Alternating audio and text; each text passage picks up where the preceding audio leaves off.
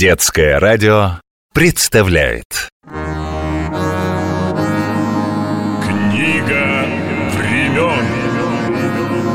История Руси. Восстание Твери против Орды. Гулко ударил большой колокол. Бросают свою работу ковали, суконщики Появились в дорогих одеждах бояре Из слободы тянется простой люд Сзывает колокол всех тверичей на площадь Давно не собирались вместе горожане С тех самых пор, как год назад приехал в Тверь хан татарский Чолхан – как пришел Челхан в стольный город Тверь, Занял он дворец, выгнал князя вон. Церкви рушить стал, обижать людей. Да из всех домов плач и стон слышны, Плач и стон слышны до проклятия. В 1327 году в Тверь с большой свитой и войском приехал двоюродный брат монгольского хана Узбека Чолхан. Поселился он в княжеском дворце и сразу же восстановил против себя всех горожан. Помощники Чолхана рыскали по всему городу и беззастенчиво грабили не только горожан, но и церкви и монастыри. Вышли перед народом тверские люди и сказали обо всех обидах и притеснениях.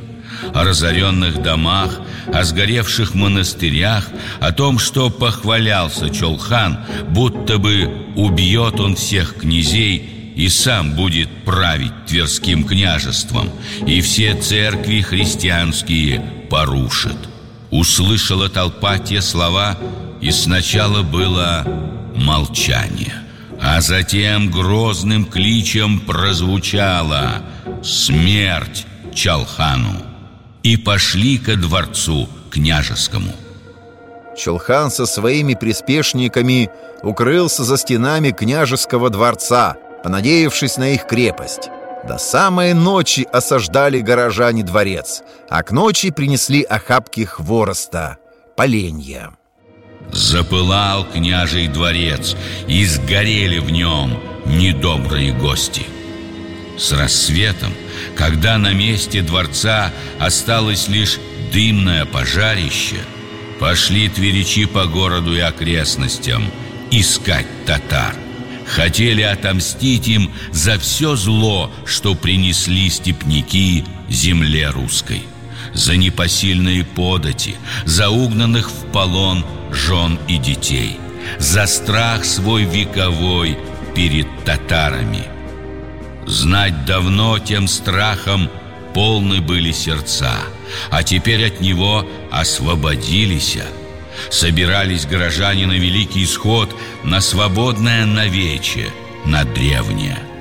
Выходил к народу молодой купец. Говорил купец таковы слова. Ведь всего два дня мы свободны здесь, распрямили спины и вздохнули раз. Но за этот вздох нам платить сполна, нам платить сполна всеми жизнями. Узнав о Тверском восстании, хан Узбек собрал 50-тысячную армию и отправил ее на усмирение мятежного города. К ханскому войску присоединились и русские отряды. Многим князьям не нравилась сила и могущество Тверского княжества. Сам же князь Тверской Александр в восстании не принял участия. Всего год прошел с того момента, как получил он от того же хана Узбека разрешение на княжество. Но и не остановил князь своих подданных. Ждал, как дело обернется. И пошли тверские люди на стены городские и укрепили их. Потом раздали всем желающим оружие. А князь Александр, узнав, что идет войско ханское, ночью бежал из города – за свободу можно заплатить казной, серебром, мехами да золотом. Только с тем врагом, что мы ждем сейчас, расплатиться придется другой ценой. Месть ордынцев была лютой. Вся Тверская земля покрылась пожарищами. Тверь и соседний город Торжок обезлюдили. Князь Александр Тверской бежал сначала в Новгород, где его догнали посланцы узбека, а затем в Псков. Прошло уже много столетий с той поры.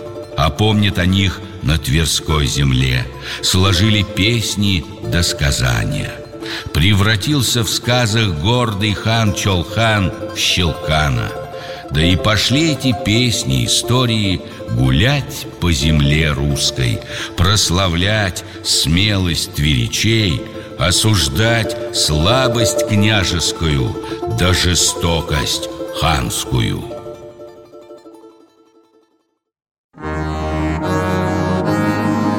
Книга времен. История Руси.